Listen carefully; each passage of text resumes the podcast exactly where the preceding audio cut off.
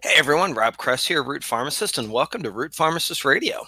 So, it's been a couple days since I've been on, and I want to throw something a little different at you today because today is my sprint day. Um, sprinting is an exercise that I like to do about three or four times a month, every seven to 10 days or so. And I figured, you know what? Let's talk about the whys and hows, uh, why we should do it, and really how we can go about it appropriately for the best results, uh, in addition to not hurting ourselves, because you really got to be realistic about this whole thing. So, first of all, let's talk about the deal with sprinting. So, sprinting basically is it's pretty much a primal activity. You know, I mean, our genetics are genetically programmed for this. Uh, it, it falls in line with the to kill or be killed idea. If you think about it, hunter gatherers hundreds of thousands of years ago, foraging in the Serengeti looking for food. Uh, it might be nuts, it might be seeds. Uh, it might be an animal that they start to sprint after, or the to be killed to get away. And as we know, that is essentially the traditional fight or flight response um, to get away from being killed. Now, we're going to talk about how this works for our health, and that's different than the chronic stressors and chronic fight or flight that a lot of people are in today. So sprinting basically realigns us uh, with our own hunter gatherers designed for health genes. It optimizes our metabolic functions and it even increases resilience to future bouts of stress. So it's quite huge. How does it do this? Well, it is shown to stimulate lean muscle mass, mass, mass um, functional lean muscle mass, uh, muscle mass that basically can support our organs and our whole body. It optimizes our fat metabolism. So if we're looking to become more fat burners than sugar burners, consider sprinting far beyond what um, long distance running can do for you. Uh, it enhances organ reserve. That's that resiliency that I was talking about. Organ reserve is basically the body's functional capacity to uh, defend itself in bouts of stress. As we age, we generally lose organ reserve, and that would be uh, indicative or why you see when people in their older ages um, fall sick, maybe fall and break a hip, go to the hospital, and then suddenly everything is downhill from there because they don't have enough functional lean body muscle or mass to support their organs. So there's a direct correlation there. Um, in addition, it's going to help naturally stimulate human growth hormone as well as testosterone levels.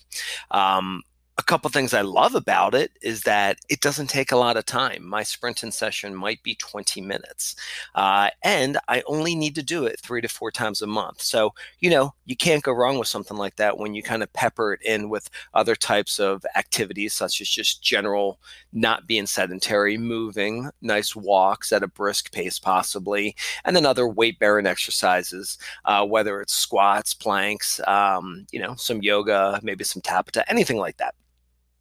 So, Sprinting does increase our stress response. It increases cortisol and epinephrine. Now, that might sound like, why would I want to do that? Because we always hear cortisol is a bad thing, right? At the same time, it does increase inflammation. Once again, we probably wondered, why would we want to do that? Supposedly, inflammation is a bad thing. The important thing is it's intermittently all right? Because the idea of both our stress response and inflammation and i tell you they, they fall hand in hand. They line up mirror each other in so many cases so we can speak about them in this instance almost as one and the same. Uh, with intermittent both stress and inflammation uh, it's a good thing you know, we basically are providing, flooding our body with certain neurochemicals. We're bringing inflammation in to target an area, break it down, but we need a time to allow to build up. So when I say intermittent, I mean not chronic. We need time of rest and repair. That's why sprinting is best done, you know, every seven to 10, day, 10 days or something like that. It's the chronic inflammation. It's a chronic stress. That's a bad thing. So I wouldn't want you going out there and sprinting every day. So let's talk about how we prepare for it. I want to go over a few rules because, you know, mostly I want you to grasp from this. This is your own thing. I want you to be intuitive about it, and I want you to find out what really works best for you. But a couple things. I want you to start low and slow, especially if you're not used to sprinting. And honestly, if you have any health conditions or anything like that, talk to your doctor first. We don't want you to get hurt because if you go if you go running out of the gates and you're not prepared to do this and you try to go a max output, you're going to pull something, you're going to hurt something. And I don't want that to happen.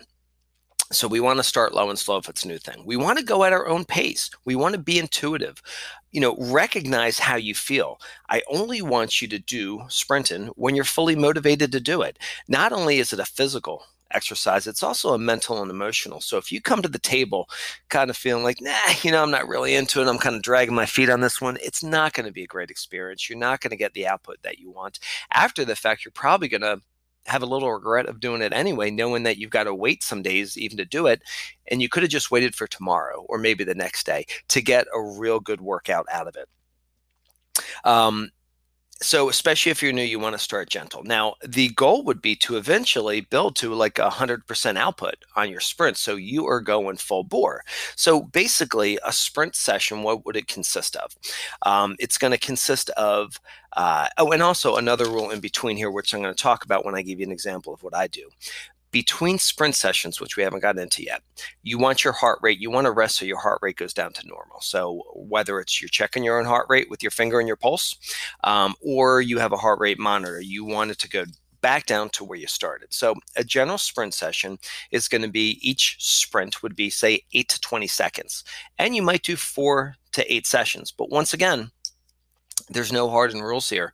It may be your first day out and one or two feel good, right? So, once again, be intuitive, create this on your own pace. Um, I have talked, I've had clients come to me with that kind of that question, you know, man, I'm working out so hard. Why can't I lose weight? And this one in particular, I was remembering was actually saying she was doing sprints five days a week and she was doing them for up to a minute at a time. Well, you know, she's just going down the path of chronic inflammation, chronic stress response. So, of course, you're not to get it. So, sprinting is definitely not um, an idea of, you know, if a little bit is good, more of it is better. Absolutely not. So let me talk to you basically how I how I start basically. I want to loosen up first. Um, I want to get comfortable with it. I'm not going to just kind of wake up out of bed and start sprinting. So ways to loosen up. I'm a I'm a fan of yoga to get the body rolling, to get the energy flowing. Uh, it could be a short five or 10 minute routine. It could be something you do at home. Um, it could be either a generally yoga stretch routine, possibly, because it's movement. We want stretching that's moving, and I'm going to explain that a little more, or even a strengthening yoga. But what you want to do is to kind of start supporting those muscles and waking them up. Um, when you get out there for the stretching, you can just start walking first so, you know, what we're looking to do is we want basically movement or full body actions. So we could be walking, we could do be doing a brief jog, you know, and work our ways up to the sprint till we feel loose, we feel good, we're 100 percent invested, and we're basically motivated to do this. Um, I'm not a fan of static stretches. And I'll give you an example. You know, the kind of stretch, you know, we don't have, you're listening to a podcast, you can't see it here, but you're basically sitting on the ground, right? And then you stick your left leg out all the way, and then you take your right leg with your right foot and you put it up against your thigh, and then you start putting that sustained pressure down on it those are considered static squat um, static stretches and they can actually they've shown to weaken muscles for up to 30 seconds afterwards. Um, so we don't want to do these uh, deliberate forceful ranges on them. Now there is one static stretch that I do like, and it would be uh, considered a basically sustained ground squat. Um, if you're in the primal community, you might hear this as, you know, a la Mark Sisson as a, a, a grok squat. So basically, think about what you've seen primal man sitting around the campfire, what they were doing. So basically, you do a squat to the ground and you allow your torso uh, to go below your knees and you can just hold it there. That is an okay stretch because what you're doing is you're you're utilizing gravity on that one, and it's not a deliberate continued pressure on there. So these are great ways to get you loose while you're doing it. I'm going to throw something else at you. One thing I like to do is visualize. I like to visualize how my sprint episode's going to be. I put it in my head. I mean, think about the power of visualization, visualizations. And if you've ever read the work on like Maxwell Maltz, how they've shown studies where uh, they've had basketball players that actually did free throws. Another group, they visualized doing free throws. And a third group, they didn't do anything. The group that actually did it and the group that visualized actually improved in their basketball free throwing ability, where the group that didn't do anything didn't didn't improve. So just visualization plays a role. So when you do that, visualize uh, feeling loose, visualize form. And you know what? As far as form, can't get to it through the verbal right? So uh, what I'd like you to do, you know, if you want to get into this, is even just Google it um, go to YouTube, right? And just find out sprinter's form. What's the best way to go? You know, a, a few hints. You don't want to overextend your legs. You want to almost treat them like you're running a bicycle. So we don't want to throw ourselves. We want, you know, our shoulders to be in line with our torso and our hips. So we're not going too far forward. We're not twisting ourselves. But do me a favor, just go to YouTube and just kind of align with that. That way you can visualize it really good. Now, my first one or two sprints in the day, and this is even after just a little walking around and a couple jogs, they're not going to be full pace. I'm going to run them probably about 60 to 80% because I'm going to still be a little tight and I'm not going to be ready to hit max. That's my personal thing. Some people might be ready to do it, but once again, be intuitive and go how you feel. Um, we want to be comfortable. We don't want to strain ourselves too far.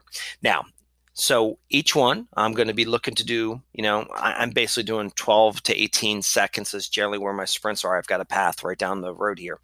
Um, and then what I'm going to do is I'm just going to rest until I breathe fine. I know my heart rate's down, and then I'll, I'll, I'll just continue to walk. Maybe I'll throw another sustained ground squat in between it, and then I'll go to the other cycle. So we want to rest to get that heart rate down. Now, Another thing I'm a fan of, let's talk about nutrition. Uh, creatinine, you might know of, creatine, that is basically a, um, a supplement that's going to help uh, with energy, muscle support, as well as repair. So I am a fan of creatine and I use a certain one, which is basically an alkaline creatine. So it doesn't require a load in phase. Uh, I do take it on a regular basis, but I'll specifically take it 30 minutes before um, my sprint. And I believe it does help for the output and it also helps greatly for the uh, repair time as well. Um, so that's it. I hope I gave you something of valid nature here. Um, if you have any questions, reach out to me, rootpharmacist at gmail.com. I'd love to know what you want to hear more about. And what I'm excited about, I'm going to be starting to doing some uh, interviews with the experts here, where I'm going to bring in some really uh, unique healthcare practitioners to give us a neat focus, um, you know, maybe a different perspective. I, I like to use the term uh, 20 t- tiny tweaks. Um, you know, just to kind of help look at things, uh, simple shifts of perception uh, in a different way. So, uh, if you know someone, if you've got any recommendations, we've got some lined up, and I'm really excited to get that rolling as well. So, once again, thanks for listening. Rob Kress here, Root Pharmacist at Root Pharmacist Radio. Have a great day.